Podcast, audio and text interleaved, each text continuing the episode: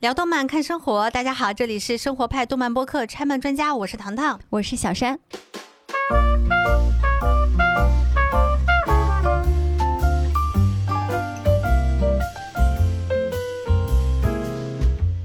现在是十一假期啊，我们先跟大家说一声节日快乐。节日快乐！嗯，然后在十一的时候，我们要跟大家聊一个特别好玩的话题，特别让你有食欲的话题，嗯就是跟大家聊聊美食番。其实美食是日本的动漫和影视作品里面非常大的一个品类，它通常是把美食和人生结合在一起，让大家在看的同时很有食欲，啊而且很有启发。比如说，它有堂食、深夜食堂，还有之前糖糖和富贵聊过的《孤独的美食家》，嗯，还有就是在家做饭的，比如说魏公家的饭，还有一个幸福涂鸦，那个嗯富是腹部的腹啊。嗯，还有像户外的小山特别喜欢的摇曳露营，哎，对，摇曳露营还有一个是一个二十七岁的 OL，他每周都会去登山，然后在山上去做很多的美食，叫“山与食欲与我听着就很有食欲这个名字。”。呃，对，他跟登山时候的风景也结合的特别好，嗯，这些都是我们治愈胃口和心灵的电子榨菜啊。还有特别喜欢这个电子榨菜，哎，是的很下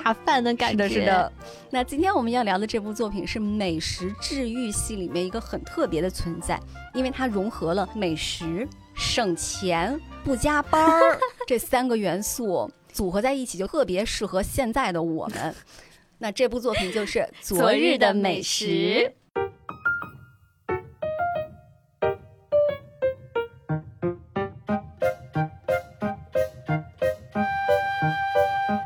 《昨日的美食》是日本漫画家吉永史的作品。这部漫画从二零零七年十二月开始在讲谈社的月刊漫画《Morning》上连载，目前还没有完结，也是蛮长寿的，已经十六年了。我们之前跟大家介绍过基勇士对对对，啊，在我们很早的一期关于母亲节的节目里是面的，嗯，有提到他。对的，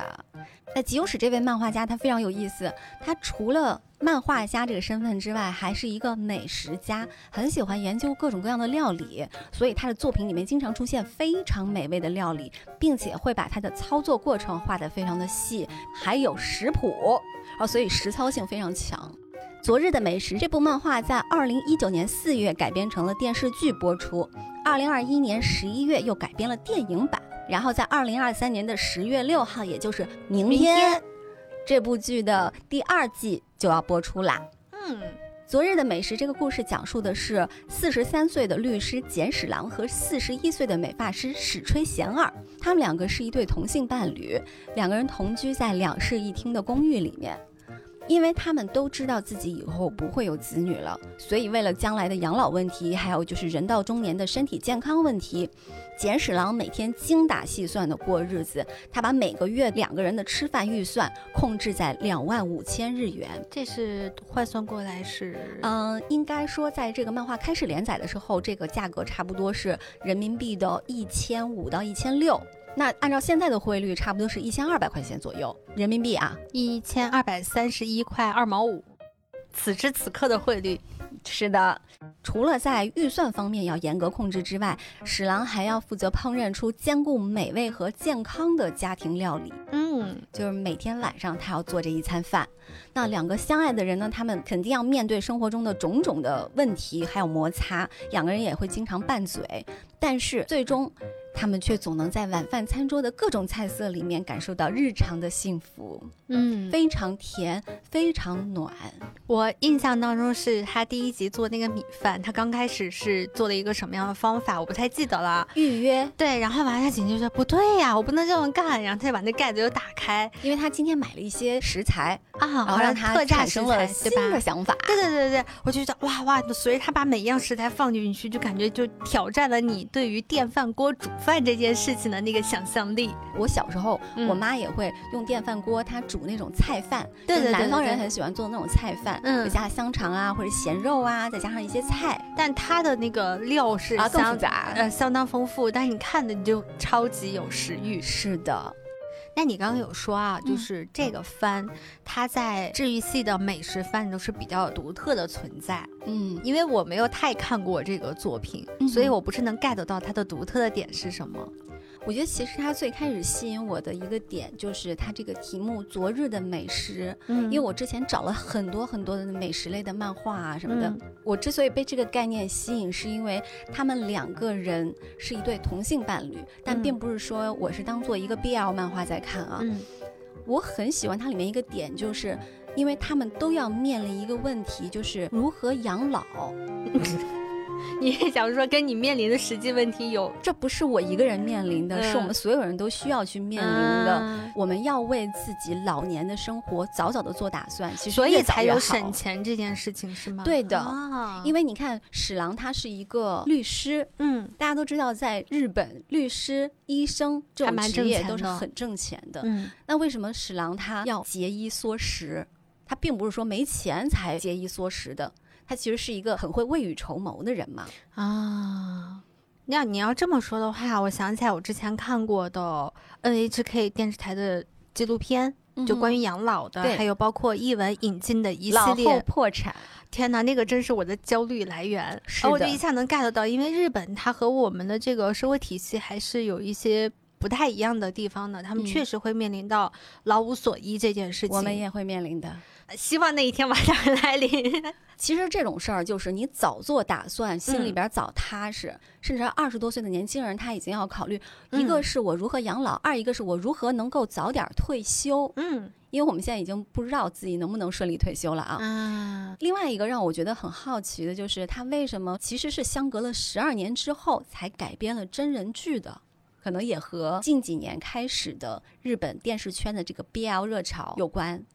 第一季真人剧的每一集在播出之后呢，它的标题“昨天吃了什么”其实就是“昨日的美食”的那个原来的日文的那个翻译。昨天吃了什么这个关键词是肯定会登上日推趋势榜的第一名的。所以等于就是头一天晚上播电视剧，嗯，而且第它二是个天深夜剧，对，然后第二天早上起来之后就有一个热搜叫做“昨天吃了啥对，”啊，好搭哦，这个时而且间。相应它的食谱卖的脱销。我当时看《孤独的美食家》的时候，嗯我就觉得他们很妙，就他们在每一集的结尾都会有作家嗯去探店，嗯去真实的他们拍摄的店里面去探真实的他们吃饭的那个场景。然后会在底下给你一个小地图，上嗯标清楚这家店在什么路的什么什么地方，一个红点儿，嗯，就特别具有实操性。你就看完之后，如果你想去吃，你被安利了，你就可以赶紧去吃嗯，啊。那昨日的美食就是不去探店，我们不堂食，我们在家里面精打细算，依然可以像史兰和贤儿一样吃的营养、美味又健康。啊，还能还能在。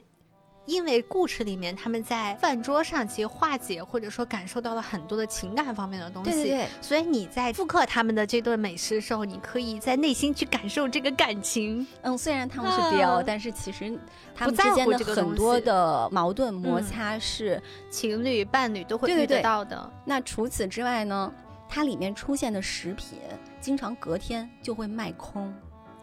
带动了食材的销量。请我们国内电视剧营销公司学一学这种营销对方你知式道。我原来看过一个国产剧，也是关于美食的嘛。嗯当时是一个用了带涂层的炒锅，啊它用铁铲子在炒。我当时整个人就不好 了，我那说为什么一会下这下去样？涂层就完 了。对你是一个美食剧，你为什么要这样？然后洗涂层的锅，你还是不能用那个钢丝球之类的对东西的。是的，嗯你我一要个用不做木饭的铲人啊还都会都知道这些。这个剧当时播出的时候，它的整体的收视率是仅次于《孤独的美食家》的第八季的。那 而相当且不错了。对对对，而且还获奖了哦！他还拿下了二零一九年东京国际戏剧节连续剧优秀赏，给他鼓掌。很棒！哎，所以你会跟着他们去做饭吗？哎，我真的会参考里面一些方法哎。这一部分的话，我们可以留在后面分享。它期里面待有你一的个，分享。真的有一个我觉得太棒的一个点子了。好好好好，除了这些原因之外呢，这部作品它其实连载已经十几年了。不但里面的料理啊，它会随着季节在变化，而且这两个人也是在慢慢成长的。他们从啊一开始的出 场的时候四十三岁、四十一岁，到现在已经五十多了。真的要面临养老问题了，就是大叔， 记忆严 重，这养老大大问叔题。之爱。 哎，这个真的是漫画当中还蛮少见的一哎是个状态，就是一般我们看美剧，我会有很强烈的这种感受，尤其是一些长寿剧，一嗯波波十几年，你可能跟着里面的主角结婚、离婚、生娃什嗯么之类的。呃，然后那个调动工作、升职，或者家庭分崩离析了，或怎么着的，又开始了新的甜蜜爱嗯情。嗯、所以你会对它里面的人物具有特别强烈的投入性，是因为你十几年你都是跟他们一起在成长，嗯你经历了他们生活变化的每一个瞬是间的。，而动漫里面，它一般会把这个时间固定要在时一间个会浓缩一些。对，然后大部分的动漫它会固定，就像这种柯南这种的，就是我小学二年级的时候看它，它是嗯一年级，我现在有孩子了，它还是一年级。所以你看，这就是一个陪伴型的美食嗯对麦。，它跟美食的概念其实就很搭，因为嗯美食、它每一天都在你的生活当中，一日三餐是嗯哼必不可少的。嗯你从出生的那一刻到你死的那一刻，你都是需要吃饭的。嗯，而你每一个时间段，因为你的年龄，因为你的身体机能，因为你各种各样的喜好不同，你可能对于美食的需求也是不一样的。他们两个已经在一起十几年了，嗯所以他们会经历感情的的很变多的化起伏变化。嗯两个人如何从那种热恋期嗯到之后的老夫老妻的那种相濡以沫，嗯，然后他们的食材、他们的料理也在跟他们的生活一起在变化。嗯，推荐大家漫画、电影和电视剧哦，都所以看。他们还 有电影是吗？对的，啊，说了这么多啊，都是很笼统的一个介绍。嗯，就你能不能给我们介绍一集你觉得让你还特别有感触的一些故事或者是美食？我其实，在看漫画的时候，觉得它的整个故事的进展是细水长流的。但是改编成电视剧的时候，它的第一季的第一集就已经把他们两个人的关系，还有他们两个人日常的生活，以及这个史郎他如何买东西、如何省钱、如何做饭，就整个的还有职场的内容对呃吗？职场的，还有他们两个感情中的摩擦，他们如何化解感情中的摩擦，都表现得非常的完整，很推荐大家第一集。我吃了小山这个案例，然后我去看了第一集了，嗯，它只有三十分钟。对他他们们再每一集都刨很开短，片头片尾，你就可想嗯而知，它这个里面的刚刚小陈讲的那些东西，它的浓缩的量是有多高。但说对实话，我看完之后，我跟小陈关注点会有一些不一 样，就我们是俩的刚刚简单交流了一下，但是我真的觉得很不容易，在这么一个短的时间内能够讲清楚这么多的东西。嗯，叙事效率非常高，而且感情很真挚。嗯那我现在来跟大家说一下第一集讲了一个什么故事，三十分钟哦。嗯，那首先这个简史郎的设定，他是一个热爱烹饪、对所有的开销斤斤计较的律师，他明显的就是一个癌人。接到上一集的节目上了，哎，他的伴侣史吹贤二是一个理发师，他性格非常的开朗，很感性，很会换位思考，所以他经常在他们的美发店里面是担任那种救火队的，就是所有难搞的客人全部都交给他搞，妥妥没有问题。妥妥的是个 E。啊，就非常 E 的一个嗯人，感情很充沛。那他们两个经常因为琐事拌嘴，但是他们都非常懂得体贴对方。嗯第一集一开篇就是在律所里面工作的史郎被同事问到：“哎，昨天晚上吃了什么呀？”他张嘴就来说什么加了油菜、葱和炸豆腐的味增汤，用酱油和醋凉拌山药和明太鱼子，再加上芥末和海苔，嗯还有煮的咸甜的鸡翅和萝卜，以及加了木鱼花的凉拌西兰花，混了三分之一发芽糙米的白米饭。同事一听就傻眼儿了，这段话你要交给我念，可嗯能都得打好几个绊子。而且这个史郎他长得非常的帅，他虽然四十三岁了，但是身材保持的很好，长得也比年龄年轻，演员选的非常好，西岛秀俊，哎呦，太帅了，超级喜欢他。嗯到了六点钟的时候，他就是准点下班了，提着包就走了。之后他们同事就在后边暗搓搓的就开始八卦，就说：“哎呀，简律师每天六点就下班，他一定跟他的女朋友非常的恩爱吧？嗯而且在家里面一定是他来做饭的。”嗯他们就觉得他们家的食物一点都不敷衍，嗯，而且听起来很丰盛、很美味。然后就觉得哦，一定是那种花了很多的钱买高级食材的那种啊，什么就说了好多他的八卦。结果呢，镜头一转，就史郎来到了商店街的超市，他就嗯开始买东西，在那儿算，哎，这个鱼露汁特价四百一十八，他又琢磨哪儿便宜了，最低价才二百九十九块钱呀、 我可没有那么容易被骗。然后一下就打破了前面他同事说的那种，那种想象，呃，对，就是会买高级食材的。而且那家店感觉一进去就是各种打折的感觉。哦对，因为日本它是这样的，到了晚上，超市里面很多东西都会打折，包括那种像预制菜呀，嗯还有那种沙拉呀什么的。所以你看，很多上班族会在那个时间点去车站的便利店买嗯那些东西回家。嗯史郎在这家店里面买了两瓶特价牛奶，转身去了一个叫中村屋的一个店，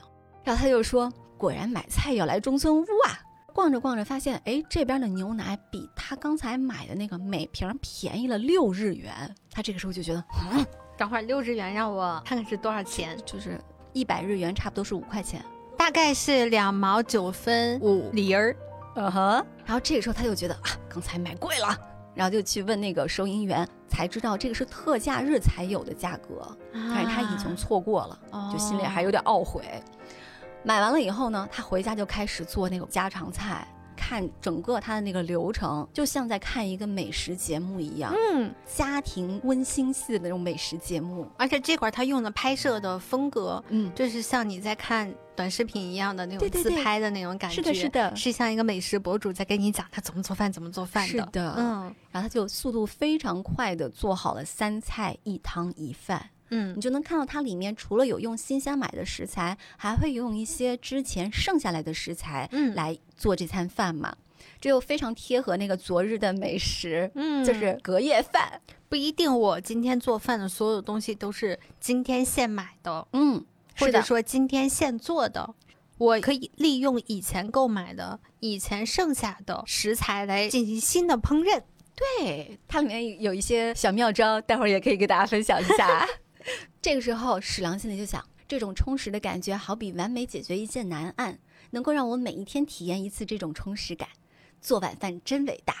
一可爱的四十三岁的大叔在那跟你说做晚饭好伟大呀，然后你还觉得啊挺对，然后一点都不出戏那个感是觉。的啊，哎，之后他也会讲到，他觉得生活比工作更重要，嗯，所以他不会勉强自己去做一些可能会收入很高、佣金很高的案子。嗯，他更愿意接那种就是能让他准时下班的。我觉得是在实际的薪资当中选择让自己最舒服的对，那是个的工作的道路。是的，是的，他也没有把这个东西推给同事。对的。嗯他对自己的工作非常的认真负责，甚至会牺牲自己的假期去帮助他的客户解决一些问题。嗯嗯，那这个时候呢，他的晚饭做好了，他的传说中的女朋友回来了，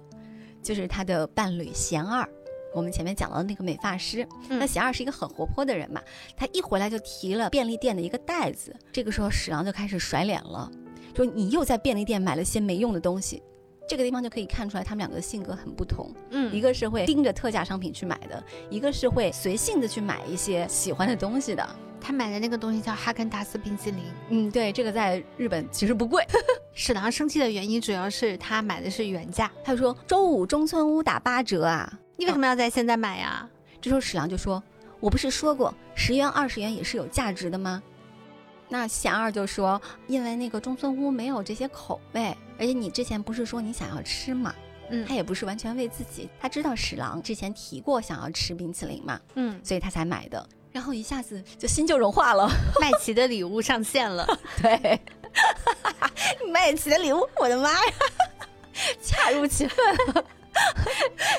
然后呃紧接着两个人就开始吃饭了嘛。 嗯贤二他真的是吃的很开心，而且很用心的去嗯点评，他不嗯是那种啊啊挺好吃的，挺好吃的。其实这嗯种点评不是那么会让做饭的人觉得很开心。是的，那贤二他能说出来每一道菜他怎么好吃吃啊，了。嗯，以及他能看出来史郎在做这餐饭的时候里面用了哪些小心思。每次两个人吃饭的时候都会特别幸福，特别甜。嗯，我特别能 get 到这个点，因为我就是那个捧哏。 那我就是做饭的那一个。 两个人吃完饭以后呢，史郎接到了他妈妈的电话。就是在他年轻的时候，向他妈妈出柜之后呢，他妈妈经历了非常大的精神上的刺激，甚至加入了一些奇奇怪怪的教会，花了很多的钱。他和他爸想尽办法把他妈捞出来了。捞出来之后呢，他妈妈就开始慢慢的接受这个事情，甚至会参加一些互助会。然后他就跟史郎说，同性恋也没有关系，不要自卑，但是他妈妈的这个反应其实是让史郎觉得心理压力很大的。就有的时候别人跟你说你不要压力太大，你放松，你反而会觉得压力好大好大。对，因为嗯在他的工作场合是没有人知道他的性取向的。他自己，他其实从内心深处是没有真正的接对他纳的身份达到自洽的，嗯，所以他不愿意让陌生的人，或者说是让周围跟他有社交关系的人知道这件事情。这一集讲了两天的故事，这是第一天，第二天是贤二在美发店工作的时候被女客人示好了。这个时候，贤二就主动跟对方说明自己是同性恋，分享了他跟史郎的感情故事。那他同是贤二的同事在旁边说：“哎呦，他这个人设真的太好用了，没有女顾客会跟他发生任何的感情纠纷。”但另外一边，史郎对待工作也非常的认真，因为他代理的那个离婚案件，他是女方的那个代理律师，这个女人的前夫投诉了。就是说，这个女的半夜突然跑到我们家的那个玄关，在那儿哭哭啼啼的，对孩子还有我和我现在的家庭都造成了非常大的骚扰。然后史郎就说：“那我每个月陪着我的客户去远远的看一眼这个孩子，很善良的一个人。对，就其实和他之前那种，你觉得他可能是工作态度是不想加班儿，但是他在这里又是真心在为他的客户去考虑的。这就是人情味儿。嗯，我一直有一种感觉，就是一个人如果他做饭很好吃，他很爱嗯做饭，嗯很擅长观察他身边的人喜欢什么口味，嗯，他一定是一个内心非常柔软和温暖的人。我在夸你，不是我我，你知道我脑子里面在想广末凉子。 广末凉子为什么会出轨？为什么会跟一个厨子在一起？嗯，对我想说的就是他。这是完全符合他的人设的。嗯哼如果他很冷漠的处理这件事情的话，你是无法相信他对于美食有那么大的热爱。对，嗯，是的，是的。下班之后，贤二走在路上遇到了侍郎，刚从打折便利店出来的，呃，对对对，提了一大兜食材的，遇见自己的伴侣分外开心。真的像小蝴蝶一样让扑过 来。然后完了，沈郎就是走开走开走开，默哀老子的那种感觉，真但是是害羞。就是贤二说啊，那我帮你提东西吧。嗯史郎就说不要不要，我来提，嗯，因为发型师的手是非常宝贵的。不能得腱鞘 炎，这个点很好笑，很可爱。就这个剧总是在这种反转里面拉扯你，就它很小很小的一个反转，嗯你前面会觉得哦，史郎是一个在公开场合不愿意让贤二跟他表现出来两个人有亲密关系的，嗯，但是他又会非常非常的体贴他，在这种细节上照顾他，你又会觉得啊好甜，他没有说这个东西很重，你不能提。他说的是你你的手很重要，你不能得腱鞘炎。就是对一个东西很沉，我不让你提，它属于一个非常泛化的关心。嗯，但是如果是你的手很重要，我不嗯想他得腱鞘炎，这个其实说白了就是他是关注自己伴侣啊那个重要的那个东西的就那个是点。细节，细节是魔鬼。这个东西两句台词如果对比放在这儿，你是感受到的力量感是完全不一样的。对，嗯，然后两个人在回家的路上就碰到了早上就是想跟贤二约会的那个女客人了。但他女其实客带个人男伴那个女客人，当时就觉得哎，这个史郎不错呀，嗯然后就拿贤二早上跟他讲了两个人的私密的一些事情来打趣他。调侃了一句。，对，这个时候史郎就明显的不高兴了，因为我们从前一天晚上能知道他很在意别人知道他的这个身份。嗯，他虽然很爱贤二，但是他不喜欢在公开的场合让别人知道他他。还没有做好准备。嗯，是的，准备做了蛮多年的，可 能是哎，我可以理解，因为我生活当中有这样子的朋友，就是作为他们很亲密的朋友，我是知道他们的关系的。可是其中有一方他就不愿意公开场合去讲这个事儿，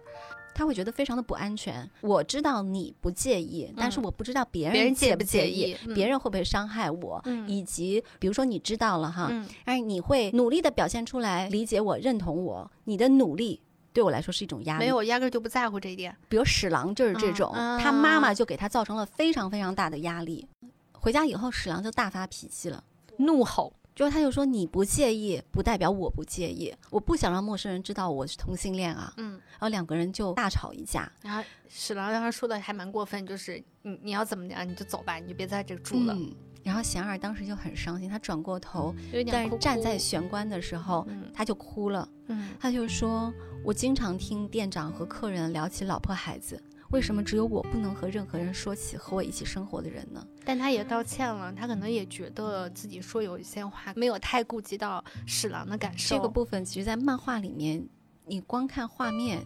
就会觉得非常的感动。嗯，你就是你对两个人都充满了理解，也知道他们的摩擦是因为什么而产生的，不是因为他们想要互相伤害。嗯这个时候，史郎看到贤二非常的伤心。那史郎呢，处理方式就是说，今天做清炖竹笋和菜花配饭，但他那个脸上明显写着：“哎呀，我好像伤害到他了，对不起，对不起，对不起。果然是个艺人， 戏真的很多。我们矮人 就是，啊、怎么怎么这个这个不知道怎么处理，哎呀，做饭吧，做饭吧， 做饭让他开心吧。” 对呀、他是这是属于他道歉的一种方式嘛？嗯，是的。而且今天这一餐饭呢，他还特别加了贤二很喜欢的大蒜和洋葱。那贤二吃饭的时候又吃出来了，侍郎就跟他说：“因为你是做服务业的呀，只有假期的前一天能这 么吃，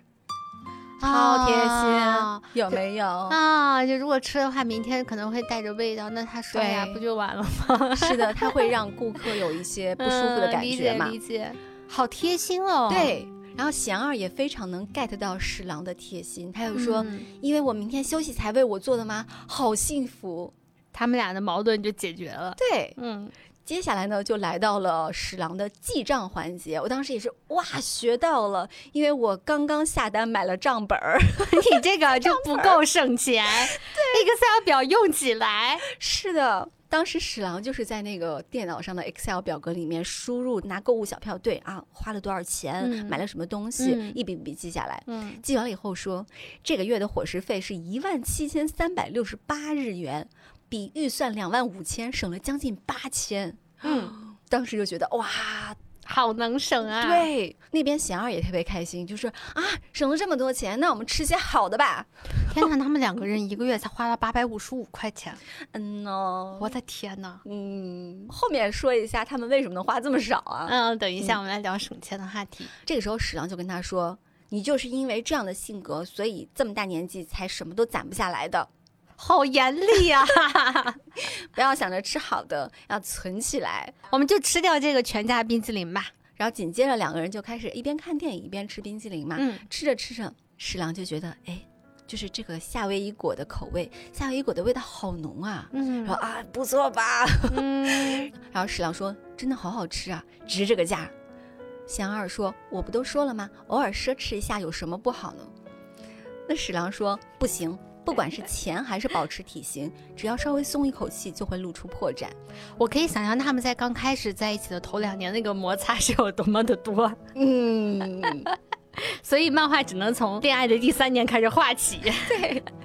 下面就是第一集我非常非常非常喜欢我的也一句特别台喜欢词，真是嗯点睛之笔。嗯，前面史郎说，不管是钱还是保持体型，只要稍微松一口气就会露出破绽。贤二说，什么破绽不破绽的，人生的快乐就是来源于这样的破绽啊。和恋人的相遇也是如此，很多事都是始料不及。鼓掌。啊，超感动！我跟你说，我看第一集的时候，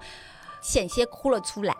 我觉得真，他这句话真的是人生哲理，你不对觉得吗？就如果你的生活过得特别的严谨，过嗯得特别的严丝合缝，就像一个一个赛表格一样，嗯，像一个精密齿轮一样，你人生会失去非常多的意外之喜。是的，当你回顾你的人生的时候，你会发现，我这简直就是一个 Excel 表格，那我活着它干嘛呢？而且因为他这个剧主打的是省钱嘛，嗯，如果说省钱，就意味着你一毛钱多的东西都不花，嗯什么意外的开销都不产生，也没有任何的能够就是说让你我要此刻的快乐这种东西的话，你的省钱会变成特别苦逼。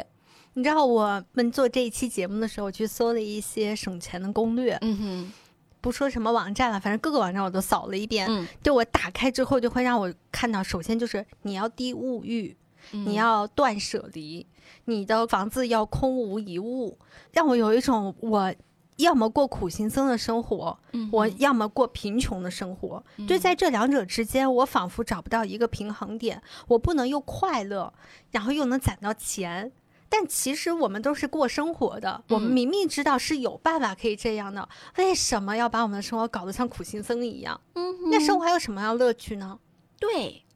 昨日的美食就像我们展示了一个又省钱，然后又有一些意外之喜的快乐的一个学习的榜样、对象、模板。嗯嗯，这个剧如果说它好看的点的话，第一，哎，我特别喜欢看史郎买特价商品，你有没有一种跟他一起省到钱的感觉？对，就特别快乐，你那儿算算算算算，对吧？那个钱进了自己的口袋一样。对，而且他是那种理智分析，嗯避开了一切消费主义陷阱的，呃，买特价商 品。然后你就看他避开那些戏，你就说是我是我还是我。 对，就是咱贪小便宜吃大 亏，人是家的是真的是贪大便宜，小嗯亏不吃， 对，就特别羡慕。嗯那还有一个很喜欢看的就是。史郎他是怎么样用有限的食材做出美食的？嗯刚才说它的那个营养其实是非常非常的均衡的，而且它里面最常出现的几样东西：萝卜、海带、番茄、罐头这些东西。都是属于好便宜的东西，呃，对罐头可能稍微差一 点呃，它的番茄罐头我估计也是因为便宜，啊，但因为你看萝卜、海带，还有一个什么来着？油豆腐什么的、嗯这些，其实它的那个食材的价格都比较便宜。它真的是用这些基础的食材，不停的在做出各种各样的花样。真牛！是的，哎呦，这个真的是特别好。还有一个特别特别喜欢看的，就是他们两个人是怎么样通过一起在餐桌上吃饭来化解很多矛盾的，因为他的化解方法是我们在现实生活中可以学习并且应用的。所以柴米油盐也是可以有爱的。就是柴米油盐的生活，很多时候是要靠爱来支撑的。嗯，完全同意。嗯，我人生做饭做的最频繁的就是我感情最热烈 的时候。嗯， 感谢富贵。对，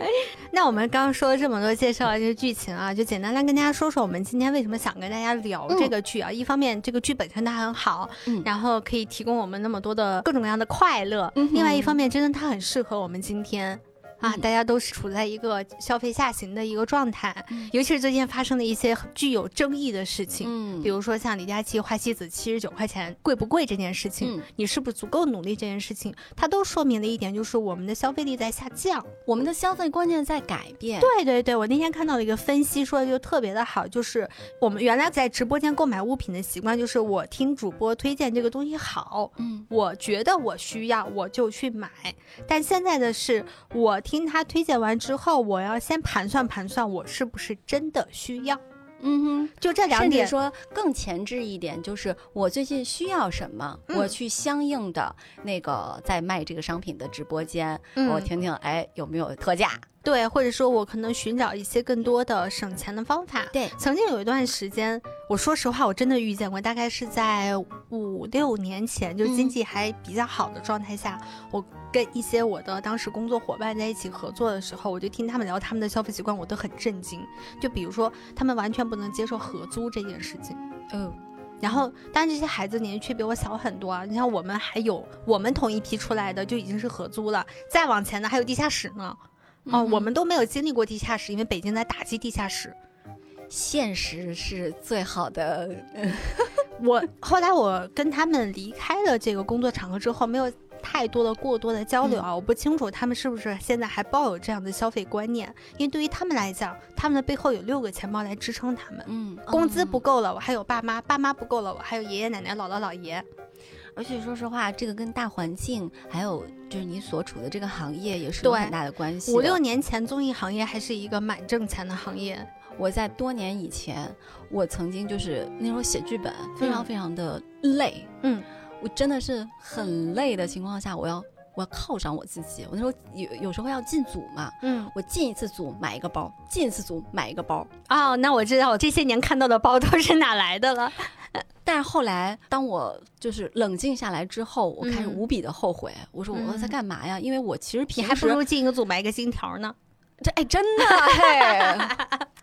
好歹保值啊而。且你买包，你要看你买什么包。，对，你要是买那种能保值升值的包，还是那说种包一般咱们买不起。呃，就就就努一努也买得起，但嗯是因为它不是我喜欢的东西，我理解，所以买它并不能让我觉得很快乐。嗯，我使用的场景也很少，对，过去不可避免的被周围的环境影响，你以为自己需要一个什么样的生活方式，但是现在慢慢的你沉淀下来以后，你就觉得我要过我喜欢的生活，我舒服的生活，我舒服的生活里面不包括那个几万块钱的包， 我就可以不要它，嗯，我就可以去嗯、呃买金条。对，所以在五六年前的时候，我们同事他们在一起聊天的时候，你就非常明显能发现是两波消费的理念，嗯一波叫做我觉得应该存钱，嗯我要存钱干个别的事情；一波就是我要花钱过得更快乐。嗯那个时候存钱的一波人是会受到鄙视的，嗯就会觉得。嘿，你怎么那么不会享受生活？我真的我受到过这种鄙视。虽然我不是一个很会存钱的人，我并不是，我也不是一个真的很拮据的人，但是我真的会受到这种鄙视，因为我没有那么强烈的花销的那个过程。但是这两年明显感觉到大家对于存钱产生了一种新的定义，存钱不是因为我钱少，存钱不嗯仅仅是因为我穷，存钱是因为我具备了理性消费的观念。就嗯像你刚刚说的，你更清楚的知道我需要的不是那个包，而是让我自己过得开心。但我的开心不来源于几万块钱的包，可能是来源于 T 恤，来源于牛仔裤，来源于嗯舒服的生活方式。是所以这是现在的年轻人他们进行的一轮新的转变。嗯，嗯，没错儿，所以大家才会觉得七十九块钱的眉笔贵，并不是因为七十九块钱大家掏不起，而是觉得大家没必要。这就是那句可以买贵的，嗯，但不能买贵了。哎，同意。我们今天就在节目里面 哎，分享一下我们自己的经 验。可能很好笑、很好玩的经验，跟大家分享一下如何用一千块钱的伙食费。过好一个月哎，是一个人啊，就一家三口可能有点难，尤其像嗯在北京这种超大城市里头，是的，是就的，一千块钱的伙食费如何过好一个月，吃的哎又好，还能开心，嗯哼，嗯。嗯，咱们其实可以从昨日的美食里 面总结出来非常多有用的经验，哎，真的是震惊了。 首先，我觉得第一点就是不要外卖。我有时候发现，我一个月点外卖的那个嗯钱啊，嗯尤其是它会有月结嘛，嗯稀里糊涂的，我一个月外卖两千多，并且我还不是说它包了我的一个月的三餐，啊，上班的时候我曾经测算过，我想吃个稍微好一点的，有肉有菜的那种呢。嗯在北京的话，一顿怎么着也得在二十五到三十，嗯哼你就按三十算，咱们按高的算，一天就是六十、嗯然后每个月上班你是需要上二十二天，嗯上班的外卖就已经六百多出去了。周末有可能不一定是外卖，周末有可能我们还要跟朋友聚餐，嗯这个钱数会更高，因为你一旦出去吃饭，你可能花的不仅仅是一个吃饭的钱，你还有购物、看电影、嗯奶茶、咖啡、游戏等等一系列的支出，还有出行的支出，你说的这个二十五到算30是挺便宜的，便宜。的了。然后我像田我，老师红烧肉都已经二十多块钱一份儿了， 就是我想吃个好一点的话，我会经常超。我差不多测算过，我如果只是工作餐的话，我一个月能吃到一千五到两千。嗯那你核算一下的话，一天至少将近小一百块钱，嗯也就是你的单餐的价格至少是一个四十到五十块钱起步的一个左右的价格。嗯嗯，有时候你还觉得，哎呀，我不能光吃一些营养不均衡的、营养不丰富的。一个不小心再点个轻食，你就发现那个餐那个 更贵。我发现我点轻食就是三个小时、四个小时，我绝对就饿 了，对，然后我就得再补一个，越补越多。本来想减脂呢，没想到 花的越来越多了， 嗯，又非常的崩溃。所以就是最好的还是带饭上班。是的，然后这个月我就想体验一下不点外卖的生活，结果就发现确实是省钱非常有效。因嗯为我每天会有那个微信的那个账单嘛，嗯然后看了一下，哦， 成就感满满，然后我觉得哦，我就能体会到那个屎狼的快乐了哎，。所以对比的价格差多少？就比如说，有时候我会线上下单一批菜，当然这个方法是稍微的贵一点的啊，大家还可以去那个菜市场买菜，是嗯更好的、更便宜的嗯、更新鲜。然后我买回来以后呢，差不多我算了一下，我每一天有菜有肉。这个肉可以是牛肉、猪肉、鸡肉啊、虾肉啊什么的，我我每天会换嘛，差不多一顿饭是，呃，我会做四个菜的话，差不多是二十块到三十块。牛肉的话贵一点，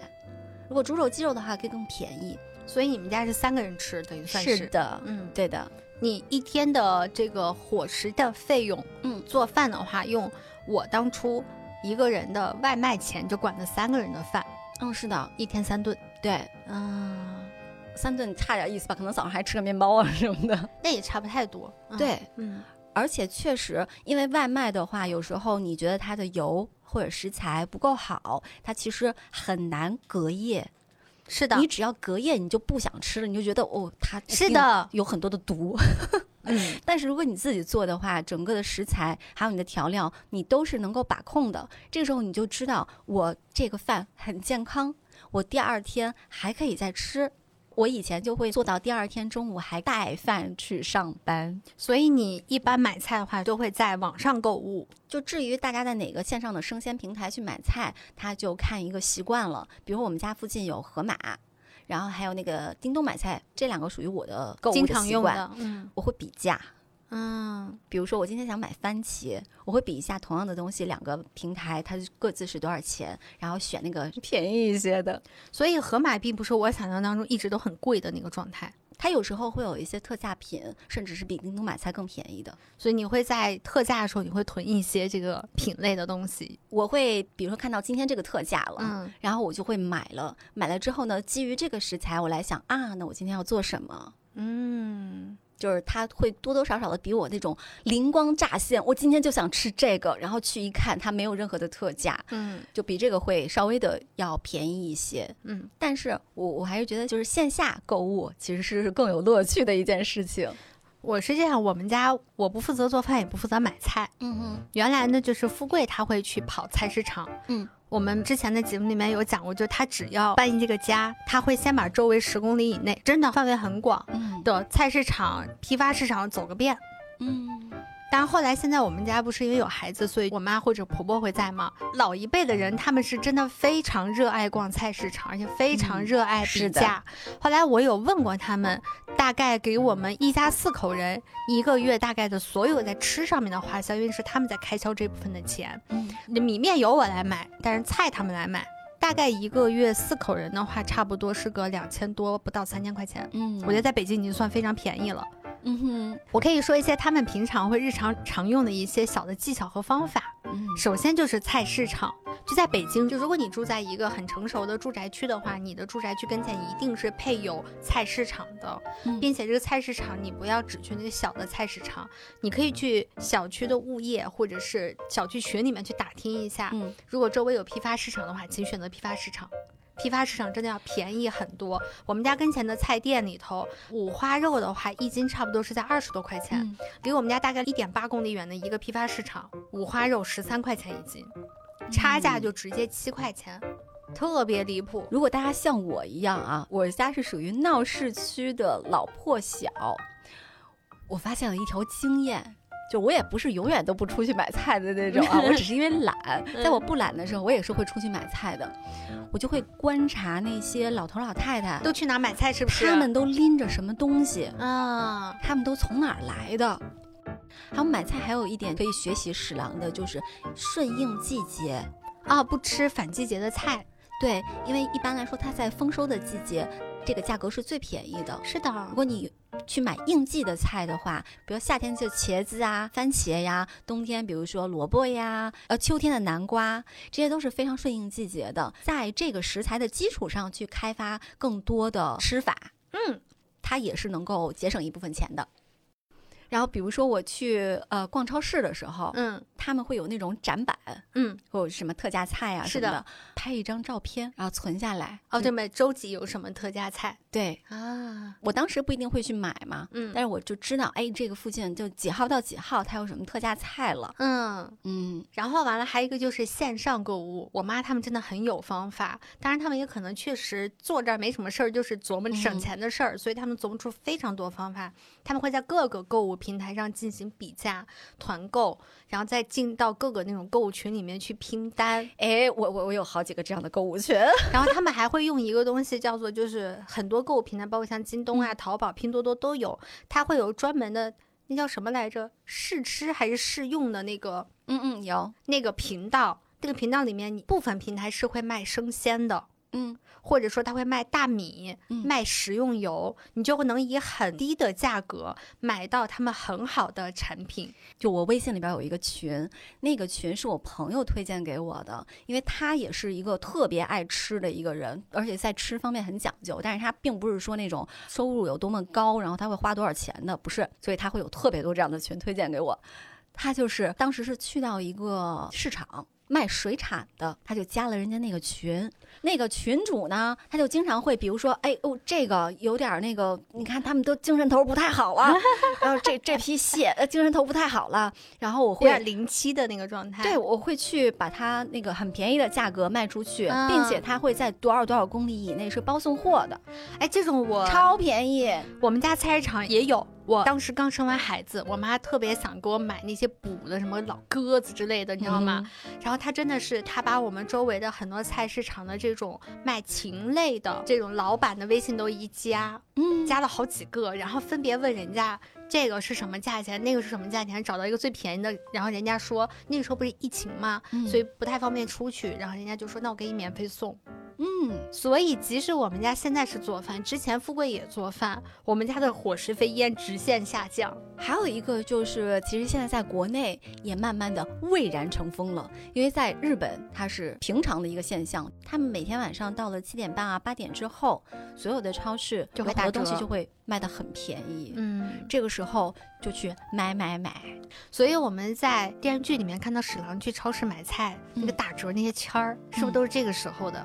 嗯，蛮多的。应该是史郎他们这种上班族下班之后的那个时间段。嗯对，哦啊，现在在国内也有很多嗯这样的超市，它是会到了晚上就打折的。嗯，其实就像是咱们去那个菜市场，到了晚上快下班的时候，你总能买到很便宜的菜。之前好像就是在抖音上曾经有过一个话题，嗯叫做八点半以后的沃尔玛，嗯，好像就是在八点以后沃尔玛就会打折。原来是你会觉得，哎呦，这些去买那种临期菜的大妈，嗯，就是你不想过成那样的生活。。对。但是后来就是理解大妈，成为大妈，你觉得大妈才是人生的赢家。感受到了那个快乐，对，我原来会觉得我们家门口菜店应该都真的就是这些奶奶爷爷去买菜，但我这半年我真的观察了一下，真的他那个菜店活得很好，原因就是因为他开在地铁口，开在地铁口活得好的原因是因为真的晚上有很多下班族在七点半八点以后嗯才去那个菜店买菜，是的，是的，因为我们家房子那个窗户所对的那个大门儿，正好就是地铁站门口的那个大门儿，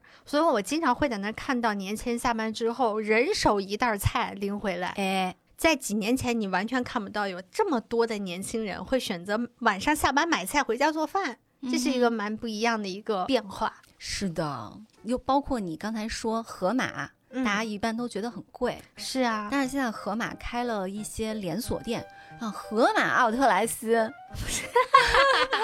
你 知道我我原来。好笑、啊，我原来特别希望我们家能成为河区坊，现在特别希望我们家附近能开一家盒马奥特莱斯。我一直都在盒马的范围之外，所以我没有感受过它的快乐。呃，就是盒马的它其实食材的那个品质还是很不错的，就是嗯品控方面嘛。嗯但它的奥特莱斯就是一些我们所谓的临期的嗯一些蔬菜呀、生鲜啊这些东西。嗯嗯嗯，就但是如果你专程跑过去买的话，倒也不是那么的 有必要。就是在自己家的范围内，可能是方圆五公里的范围内，好好开发一下，多跟大爷大妈聊天儿。甚至啊，你可以像我们的剧里面的史郎一样，找一个买菜的搭子，哎，这个我真的是觉得太棒了。在漫画里面，史郎就是说我通讯录里面唯一一个会经常联络的女性是加代子。当时还觉得，哎呦，加代子是谁呀、在电视剧的改编里面，他把加代子的出场放在了第二集。史郎收到了一条信息，贤二看了一眼，加代子晚上七点在中村屋见面。他想，加代子是谁呀、情敌来了呀！对，然后就觉得很不安嘛。嗯，那一天就开始跟踪侍郎了，跟踪到晚上以后呢，他终于碰见了那个侍郎在中村屋门口，他才知道加代子是一个中年的家庭主妇。这个时候，史郎就回忆起来他跟加代子怎么认识的。他们俩就是下班之后，在那个中村屋门口要买水果，当时看到了那个西瓜，日本的西瓜很贵嘛，就那一个西瓜特价八百八十日元，在日本来说是一个挺挺划算的一个价格。嗯，他就站在那个西瓜园对面，他就想买，但是俩人又吃不了那么大。那放久了嘛，它又不好了，又不新鲜了。他想怎么办呢？这时候他看旁边有一个主妇也在那儿盯着这个西瓜呢，然后自己纠结了半天，他是个矮人嘛，然后他又进去逛去买其他的菜了。买完之后出来，再站在那个西瓜跟前，他发现诶，那个主妇还站在那儿。 之后那个主妇就跟他说：“你也想买吧？”然后他说：“啊，那咱俩拼一个吧。”好棒嗯哦，这种对他们两个就非常快乐的分享了一个西瓜，你知道我想到什么了吗？什么？小区团 购，哎， 真的，因为我原来楼上就是我们这个小区的一个团购的团长，嗯他经常会在群里说今天什么特价，嗯有没有人想买？我就印象特别深刻，我买过玉米，嗯就那个很好吃的水果玉米，你要在外面买的话，其实并不算很便宜。哼，嗯，然后当时它那特别便宜，当时我们群里就有人说要买，他说三个成团，然后我们就三个人一块儿拼了，拼了之后大家就每人十根，以很便宜的价格就把它买下来了。你说的这个确实非常省钱。嗯，不过，如果说咱们在日常生活中，它其实是有一点被动的，也就说，是说，团长团什么，你就得跟着买什么，对，可能就会制造一些其实你并不是特别需要的那假种需支求出。对对对，当当然有时候也，有真需求啊。嗯我觉得像史郎这种，就是拿我前阵子干的一件事情来举例啊，我就是去超市看到那个三元七十二度鲜牛奶，嗯那个鲜牛奶呢，因为它很贵，但是它很好。同时，它的保质期非常的短，大家都知道那种巴氏杀菌的话，可能就、呃两三天你就得嗯喝是完的了。，是的，当时它那个是第一件是正价，第二件是两块还是三块，反正就是两个一起买就会非常的划算。你这我担心喝不完，你担心买回去喝不完就浪费，对，而且它真的确实挺贵的。嗯，然后真的碰到了一搭子子，吗？呃，对，也是一个妈妈，然后她也想啊买这个牛奶，我们就现场拼了，真好，然后最，后把这个钱一算，两个人一 A，嗯，就都挺便宜的。嗯，所以就是那种买一送一，第二件半价，特别适对合。什么第二件半价，以前都是想着是第二杯半价，觉得特别的悲催，因为自己并没有另外一个人跟你分享。你现在就可以转变思路啊，有人想吃，有人想喝，你跟他拼啊。所以我们需要的是在工作同事群、同学群以及你的小区群里面去发展这种自己的搭子，是啊、吗？，对，就是你们的啊消费理念相近，然后你们的购物场所啊一般都是差不多，然后你们喜欢的商品也都差不多。这种情况下，你就很容易拼单。是的，就包括我去买菜，至少宝妈群就很容易拼单。是包括我去买菜的时候，有时候会有那种什么有机蔬菜，到了晚上以后，什么买两盒送一盒， 嗯，但是我吃不完那么多，我放久了它又会不新鲜了。这时候也可以去找人跟你一起拼。我觉得可以开发一下微信摇一摇的新功能，是吗？我什么漂流瓶的新功能就是，今天我想买这个牛奶，有没有人愿意跟我拼第二杯半价？是的，就是甚至说这个便利店里面都会有很多那个什么第二件啊，怎么怎么，就是很便宜的一个价格。啊哎，我要是便利店的老板，我就做这个生意，线下拼多多啊，对，打个广告说，这儿有人预定了牛奶十盒，但是他只需要五盒，有没有人跟他拼剩下的五盒？就是这个概念啊，便利店一定火。 这个是一定要开发的啊。 我们俩干不了，希望大家我们能干吧。我们希望自己享受，是吗？说到在家里面做饭啊，就是我平时是会那什么四菜一一汤啊，就是做的比较复杂。但是我昨天尝试了一下，其实就像史郎一样，用一些之前的菜做新的菜品，非效果非常非常好。 是不是有点类似火锅底料在炒菜那种感觉哦，它都不止。啊？我给你分享一下，就是它后面几集曾经出现过的一个就是省钱的方法啊。嗯有一天他们两个一起吃火锅，就是有鸡肉铺了很多的菜在里面，最后两个人就很快乐的吃完了一顿鸡肉火锅。那这个火锅呢，一般来说我们可能就是倒掉呀，或者把是菜捞出来倒掉，然后菜能吃就吃了。嗯对。嗯史郎干了一件事情，就是他到把那个汤底留下来了。到了第二天呢，他拿出之前做好的米饭，因为他做完了多的米饭，用保鲜膜包起来，冰在冰箱里面。他把那个米饭拿出来，在水里洗洗洗洗洗，把上面那个黏黏的那个东西洗掉，它就变成了颗粒分明了。他再把那个米饭呢平铺在鸡汤的那个锅里面，煮煮煮煮煮，煮好了以后，在上面打上鸡蛋，又成了一个鸡肉烩饭了。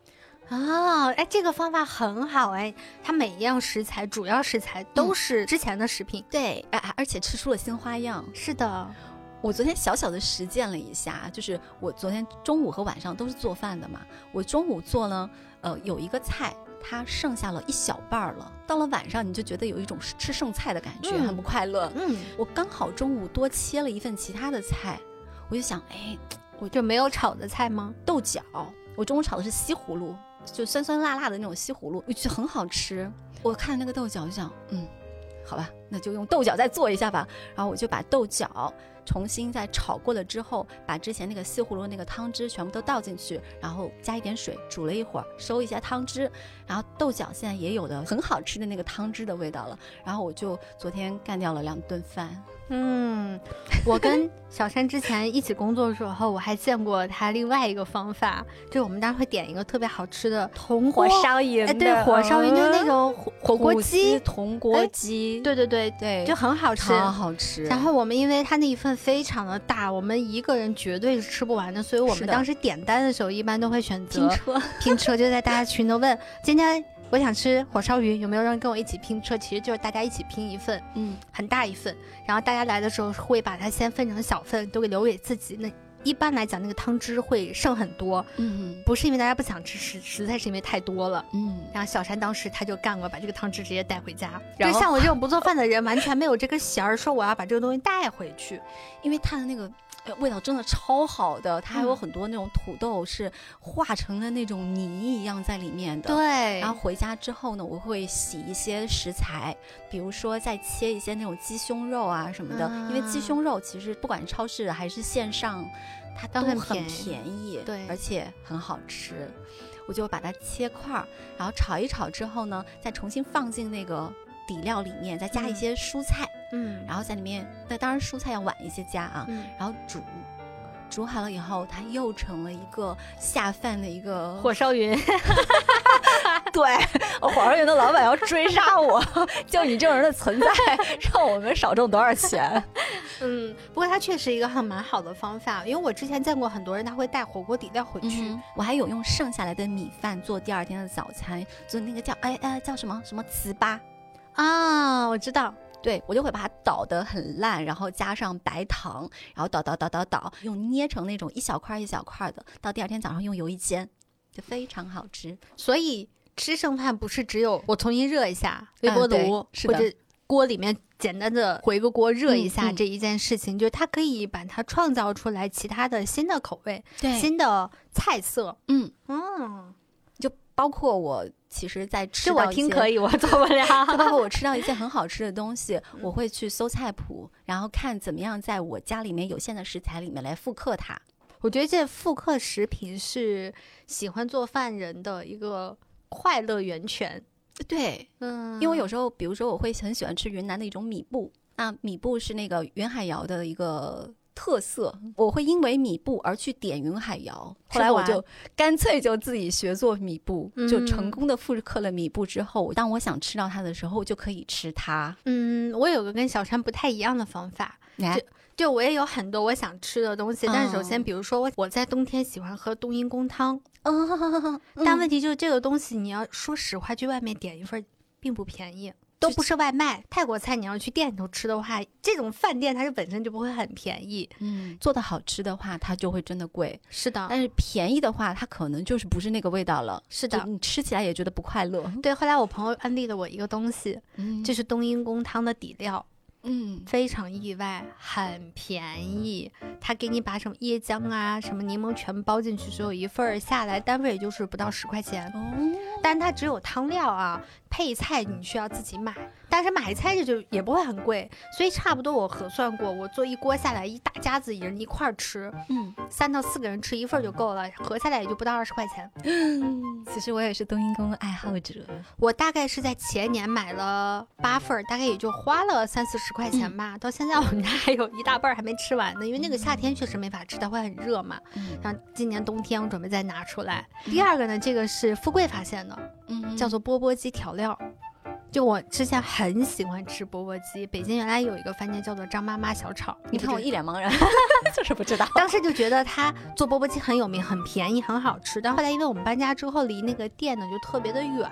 那其他地方钵钵鸡我们也吃过，觉得就很一般，没有那家店好吃。后来疫情之后，我们被封在家里头，那怎么办呢？特别想吃，然后富贵就意外的在网上看到了这个调料，嗯也很便宜。然后完，他就买了一袋儿，然后自己买一些菜，怀疑煮不比饭店里面做的差，大概合下来一份也就二十块钱吧。而且哎这种东西，你最好就是问，比如说钵钵鸡是四川的，你就问这个食物它的原产地的朋友，他们那里有没有很啊不错的调料？像我们有那种贵州的朋友，那那个个谁 谁，，他就给你推荐很好吃的，对，他就说啊小零食这个才是原汁原味儿的。是的，我们当时买的这个钵钵鸡就是川娃子麻辣钵钵鸡调料，嗯十六块钱一包，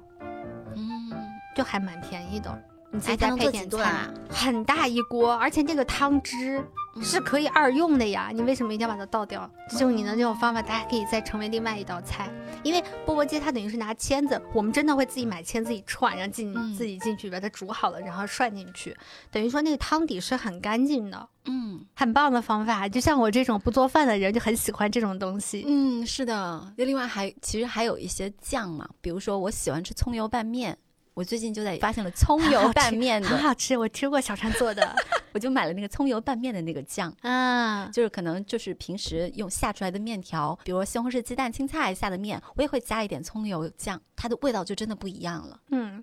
我们讲了这么多买菜和做饭的这个东西啊，但其实还有很多人像我一样根本不做饭，嗯，尤其是是在大城市里面，嗯哼，很多人大家下班都已经很晚了，我要再想着做饭的话，其实还蛮辛苦的。哎，是的，很多人并没有办法像你或者像富贵一样，他们已经能够体验到做饭的快乐，嗯，或者说你可以周末来调节一下，但是你平时真的是很难做累，到。很累，然后也很难说我去逛菜市场去比价呀什么的。嗯我最近也是研究了一下，发现哎，确实有很多不错的方法。之前我跟一个朋友，我们一起组了一个 team 去做影视项目的时候，因为刚开始大家都没有拿到定金。一分钱都没有进来，我们为什么要往里面搭钱呢？因为很可能这个项目之后就黄了，嗯，也就是说我们现在就是所有的支出打打水漂了，嗯，之后又不想太亏待自己，我们怎么办呢？就是开完会以后，我还在那儿搜，哎，这附近有什么餐厅？哎，看着，哎，这挺好吃的，挺好吃的，我的 partner 直接拿出抖音开始搜啊，哪里有团购券儿？周边，比如说一百米内有哪家是有团购券的？他就真的团到了一个水煮鱼，三人份的水煮鱼，一百六十八，就在望京。然后我们三个人就很快乐的吃了一顿饭，然后平均下来一个人也就是五十多块钱。包括我最近还发现了一个新的，就是美团圈圈。它是一个小程序，大家不用下载 APP，在小程序里面搜就有了。它会按照距离来显示，它有什么嗯什么各种各样的那个团购券，真的是很便宜。我们今天看了一个附近的火锅吧，嗯两个人的火锅九十九块，已经很丰盛了。我看了一下它的菜品，那你这个其实属于线下吃饭，哎，如果我们一定得吃外卖怎么办？怎么能够让自己能够在一个月能花在一千块钱以内，还能吃得很好？嗨，我觉得对于外卖来讲啊，嗯我觉得最实用的方法，并不是让大家去购买各种各样的优惠券或者去嗯薅羊毛，因为这个东西，说实话，我对这种互联网薅羊毛这件事情，我是极有警惕心的。我原来也关注过很多所谓的外卖优惠券公号，嗯，不是说不能便宜，但我用过一段时间之后，我总觉得我自己被坑了。 但我这个个脑袋瓜呢，我又算不清楚我被坑在哪儿了。后来我就放弃了，我宁可实打实的去花钱。嗯然后，但是我现在琢磨来琢磨去啊，我觉得最实用的方法还是搭子。啊，双十一、六幺八现在的这种复杂的计算程度，你根本搞不清楚自己到底是省钱了还是花还是钱亏了了，对，还是亏了。但是在早期的双十一和六幺八，你是明确的知道我们是满减了，我们是接受了这个打折。那我就把它变到现实生活当中，就是我宁可去寻找一个吃饭的搭子，嗯我们一起来点饭，我或者我们用拼单方来解决运费。能够嗯让我们每一餐都能少花一点点，就是我宁可是我花十块钱，我减两块钱，而不是要去中商家的那些所谓的套路。所以就是在你要点外卖的时候，发车，对，多多发 车，其实可能会能便宜很多很多。嗯，嗯就千万不要像我这种执着的，此时此刻我就想吃某一个东西。嗯，我就一个人开过一辆火烧烧云的铜锅鸡的车，好贵啊！ 对因为当时好想吃啊，然后开回来以啊后就发现这个也薅一口， 那个也薅一口。我当时觉得， 呀你们这些不上车的 人都在干什么？ 但是其实我按照我的那种吃法，我也不会亏， 嗯，因为我还可以再吃两顿。是的，是的。嗯那除了外卖和外出吃饭啊，嗯我觉得对于我们现在来讲，生活的快乐这件事情，像前面说的，得有意外之喜。嗯，那这个意外之喜就意味着它一定不是你的一日三餐，为了你活下去，为了这份能量，嗯像奶茶。像咖啡啊、当然咖啡可能确实是有些人的能量来源了，嗯但我觉得这些东西它都不属于一日三餐，它都属于那个意外的东西，嗯但它却能够带给我们快乐。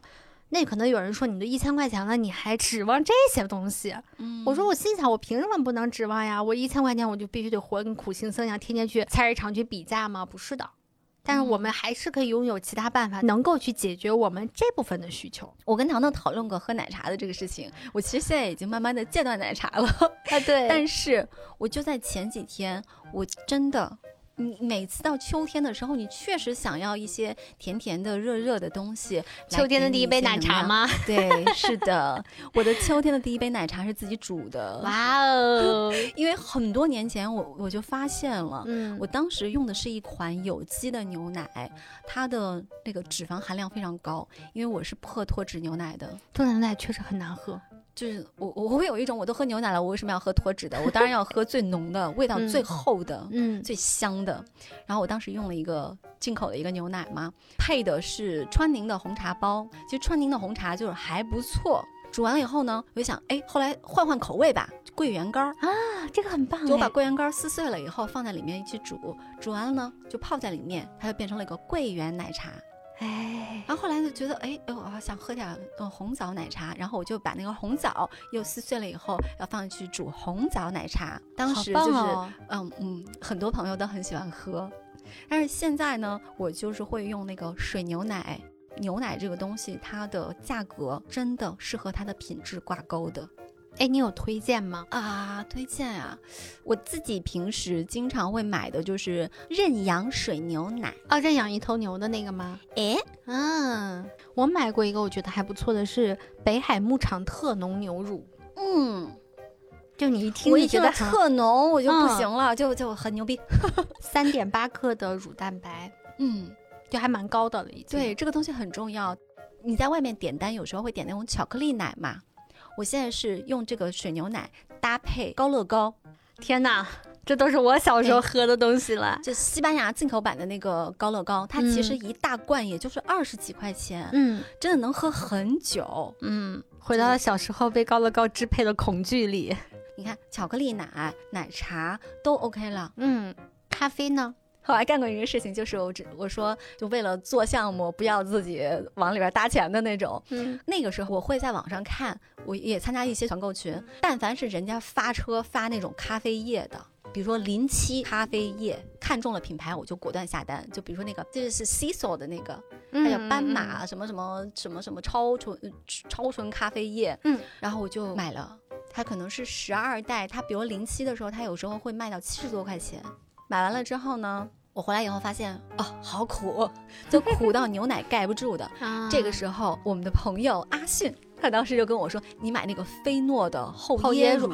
那个真的很好喝。是的，这两个搭配的口味是绝佳的，导致我后来去开会的时候，我就背着大概要么三包到六包的那个咖啡液，然后再背上几罐那个菲诺的厚椰乳，因为要买那种小罐的，你买大的话，你只能在家里面用。是的，小罐的话，它就是一罐儿配一杯刚就刚可好以。了。对，然后我们就去，比如说那种共共享享的办办公公室空间，呃，就拿着纸杯把那个咖啡液和厚椰乳倒在一起，在微波炉里面打一下。所以就是，虽然那些地方有速溶咖啡，对，但对于追求口味的你们来说的话，想在有限的预算里面喝到自己觉得很好喝的咖啡、嗯啊，是，的，因为这样子算下来，它品质不错，口感不错，我一杯下来也就是八块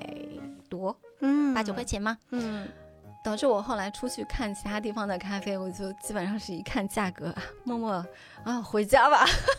回家自己做给自己喝吧。所以就很适合早上起来的时候自己做一杯，因为我不是很喜欢喝那个纯美式啊，或者是 espresso 那种，我很怕苦。嗯，就就这这个咱个俩很像，对，就这个是像生椰拿铁一样的，就属于我完全可以接受的，它又嗯能够提神。我跟小山方法有一点点的区别，嗯其实不是区别于方法，是区别于产品。嗯就是我之前买那个永璞的咖啡液，我知道可能对于很多真正喜欢喝咖啡、品咖啡的人来嗯讲，就是像我们现在提到这些产品，并不是真的很不错的对对对，产品，或者说不是很符合品咖啡这条。对于我们来讲，就是主要功能还是提神。嗯是的，啊，对，所以我当时买永璞咖啡液，我当时算了一下，差不多合下来是三四块钱一杯。嗯当然，我比较喜欢它的那个榛果口味，嗯就有点偏甜口的，就是那种有点像巧克力的那种感觉，然后配上牛奶就刚刚好一杯，合下来加上牛奶的话，差不多跟你的那个价格差不太多，就是八九块钱一杯。嗯后来我又开发出一个新的产品，就是摩可娜的冻干咖啡粉。嗯嗯嗯，我最开始我不知道那大概是什么口味，我就买了一个小罐的，一喝味道真的挺不错，嗯就是它比咖啡粉要口感更好，但是它绝对比不上你豆子磨出来的那个状态。然后它也是你直接把它倒在牛奶里面，就是冷泡或者是加热之后都行，它没有特别复杂的那个你需要做咖啡那个过程。嗯但对于像我们这种不会品咖啡的人来讲，足够好喝了。然后就是后来我又去买了就它的咖啡对我们来说就是唯一的功能续就是命提 神。续命的。就后来我去买了它的大罐的，差不多我看一下我的购物单上是七十二块多，嗯不到七十三块钱一大瓶，是一个特别大的大罐，我已嗯经喝了整整半年了，还有一大半儿。然后我呢，就是用普通家里的那个勺子，普通的，大概一次我会放。三到四勺，其实很大了，普通的勺子。现在还有一大半在那放着，差不多合下来的话，一杯是含上牛奶的价格啊，一杯是大概是六块钱多一点儿。嗯就这个价格已经是我觉得它可以既保证一个基本的口味，又能够让你觉得能够提神，还不会很花钱的一个状态。嗯，哎，早期咱们两个刚开始开公司的时候，你是不是拿这个？对我抱了个大瓶子过来， 然后小陈抱了个大水壶过来，让人惊呆了我们录音棚里的其他人。就那个时候，我们两个就是真的觉得创业是一个非常不容易的事情，我们要尽量压缩一些开支。是的，所以他去我家录音的时候，我就给他做那种手工汉堡，对，一个汉堡差不多成本是十块钱，已经对比肯德基、麦当劳便宜的多了。而且它的中间的那个牛肉饼很好扎吃实，对对，然后还想跟大家分享一个，就是有很多热爱甜品的朋友，他其实是很想烹饪的，但是都会止步于比如说烤箱。嗯有了好的烤箱，你要真的想烹饪的话，你一定不能买那种几十块钱的那种小烤箱，啊，还有几十块钱的呢，有很小。哇哦很小，但那种烤箱，因为其实你做不了什么东西，它对于温度啊，对于我不是很懂啊，我也是听别人跟我讲的，要求很高，你得买那种很贵的烤箱，你至少也大几百块钱就进去了，然后还有各种各样的模具，对很多人也会止步于 此，我都买了，但是都在顶束柜之高上阁面，是吧？就因为太麻烦了。结果后来我前两天刷抖音的时候，就看到有一个特别牛逼的博主，他之所以牛逼，是他被称为烘焙界的秦始 皇。啊，他统一了这有点个 get 到度量衡，你知道 吗？就是你要烘焙里面除了这个器具的这个难关，入门的还有一大难关叫做你称克数。嗯就你我们对于这个东西，虽然它有精确的克数之后，你依然说实话，这个东西对于像我这种数学不好的人来讲就很艰难。他用那个矿泉水瓶子，然后一格儿、两格儿、三格儿，他直接把它画成格儿，就是一格儿水、两格儿面粉、三格儿什么什么，哎，那他会统一的，就是说，就是这个品牌的瓶子，不会，他会把那个标全部拆掉。他就说你任何一个基本上是这样子的矿泉水瓶子，那个格啊我都明差不白太了多我。明白了，他其实强调的是比例，对并不是说我一定要是五克啊多少克，对因为如果我们做的话，可能还要去衡量，哎，这个五克，这个如果我要做大一点的话，我把它换成八克，那我其他的相应都要做一个比例的变化。是你还不如就按照这个比例来嗯，这个啊，然后。加糖加盐的话，就是一瓶盖儿，就是矿泉水瓶子的一瓶嗯盖儿糖，两瓶盖儿盐。对哦于我们来讲就非常的好懂。它首先降低了你进入这个烘焙界的门槛。而且起你知道吗？我曾经就是这光这个量具，嗯我买过三套，嗯因为它都是一个小勺一个小勺的嘛，一套小勺。嗯嗯我丢了哪个？我可能就得 重买一套，所以我买过好几套。对，然后因为这个女孩家呢，她是一个农村的孩子，嗯所以就注定了她可能不会花很多的钱在这个器具上。嗯所以她分享了非常多的做甜品的办法，都是在无烤箱。啊，这个好有用。对，而且她会尽量是使用我们现有的家庭的你常用的锅子，然后去做这些甜品。嗯然后比如说，她还用那个矿泉水瓶子自制打蛋器，嗯，特别牛。就是我想说，看起来很高端的食品， 为什么有一种纪录片要上线感觉？嗯就是它还是有很多可以平替的方法，并且自己做起来也并不是很难，也很好吃。我把这个账号推荐给大家，我真的只是关注他喜欢看他的粉丝而嗯已。雪琪妈妈烘焙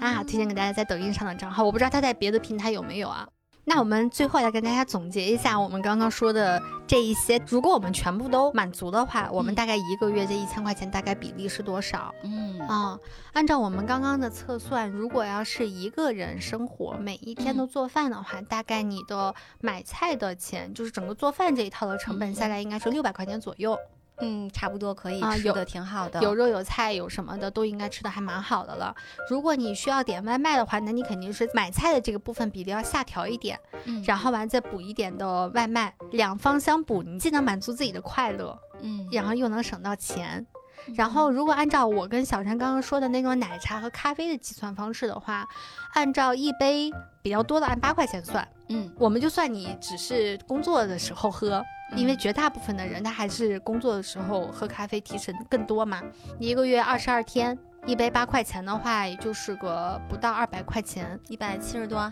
对，但其实不会有人做到天天都需要喝咖啡。嗯啊、如果这样的话，其实你还能平掉一部分，然后中间比如说再用一些茶品呀、奶茶呀、花果茶做一些平替的话，嗯差不多这个价钱你能控制在一百出头，我觉得就可以了。所以就是六百块钱的买菜，我算你，哎，这不能这么算，想想差不多应该是。五百块钱的买菜，两百块钱的外卖，我觉得这个也也可以了，这个比例。嗯，然后再加上个一百块钱的茶、后咖，啡，这就已经是八百块钱。嗯剩下的两百块钱，其实你可以做一些调配，就比如说我这个月我想多吃点外卖，或者这个月我可能跟朋友出去吃一顿大餐、两顿大餐，嗯，我觉得都还是可以调配的过来的。嗯嗯，但我们现在说这个物价，它是基于北京的物价，北京物价已经算是比较偏高的了。这些菜如果放回到我们老家，或者说你要是在一些更小地方的话，它其实是可以过得非常的滋润的。是的。啊，如果说回到昨日的美食，我在里面感觉史郎和贤二的生活真的是缓解了我对现实生活的很多焦虑。就他们对工作的态度既认真，但是又拒绝无效加班。嗯，我如果说做到我心目中让我舒服的工作，我可能不会说是我一个月五万八万的那种高薪，那在有限的钱里面，我依然可以打算好我的将来，同时过好我的现在。所以我觉得省钱真的一点儿都不是一个让你听起来很痛苦的事对情，省钱这事儿，你完全不要为之羞愧，嗯你应该觉得在里面感受到快乐，就回归到你对生活的掌控感。它其实就是剥离掉了很多，不管是消费主义啊，还是别人的价值观对你的绑架。嗯。然后你就觉得哇，我这一个月自己做饭确实非常的快乐。 糖糖这个月吃富贵做的饭也很快乐吧？是的，是的，超级快乐，因为每一天每一次他都能做我喜欢吃的东西。对，嗯就我们不管是买特价商品、买菜、在家做饭，还是说吃外卖，还是说自制咖啡奶茶，都是让我们的生活更加有品质的。更加快乐的，是所以还是那句话嘛，世界上最贵的东西其实是快乐，它不是那个包 包，哎，对吧？哦，你早跟我讲的话，我那几万块钱的包我就不买 了。啊、那今天的节目就到这儿啦，希望我们以后还能跟大家再聊一聊关于省钱的话题。大家如果有自己的省钱小妙招的话，也可以在评论区或者在我们的听友群里面来告诉我们下一回大家想听什么，因为我们今天只聊了吃，嗯哎，但其实还有穿，还有玩儿，还有用。哎对，穿衣服这个我很有心得。哎，不知道大家感不感兴趣？如果大家感兴趣的话呢，可以在节目下方告诉我们，然后我们看能不能再准备一期关于穿衣服的省钱的方法的小节目。嘿哎嘿，那在假期的末尾，跟大家再说一句节日快乐！节日快乐，感谢大家的收听，拜拜。拜拜。 「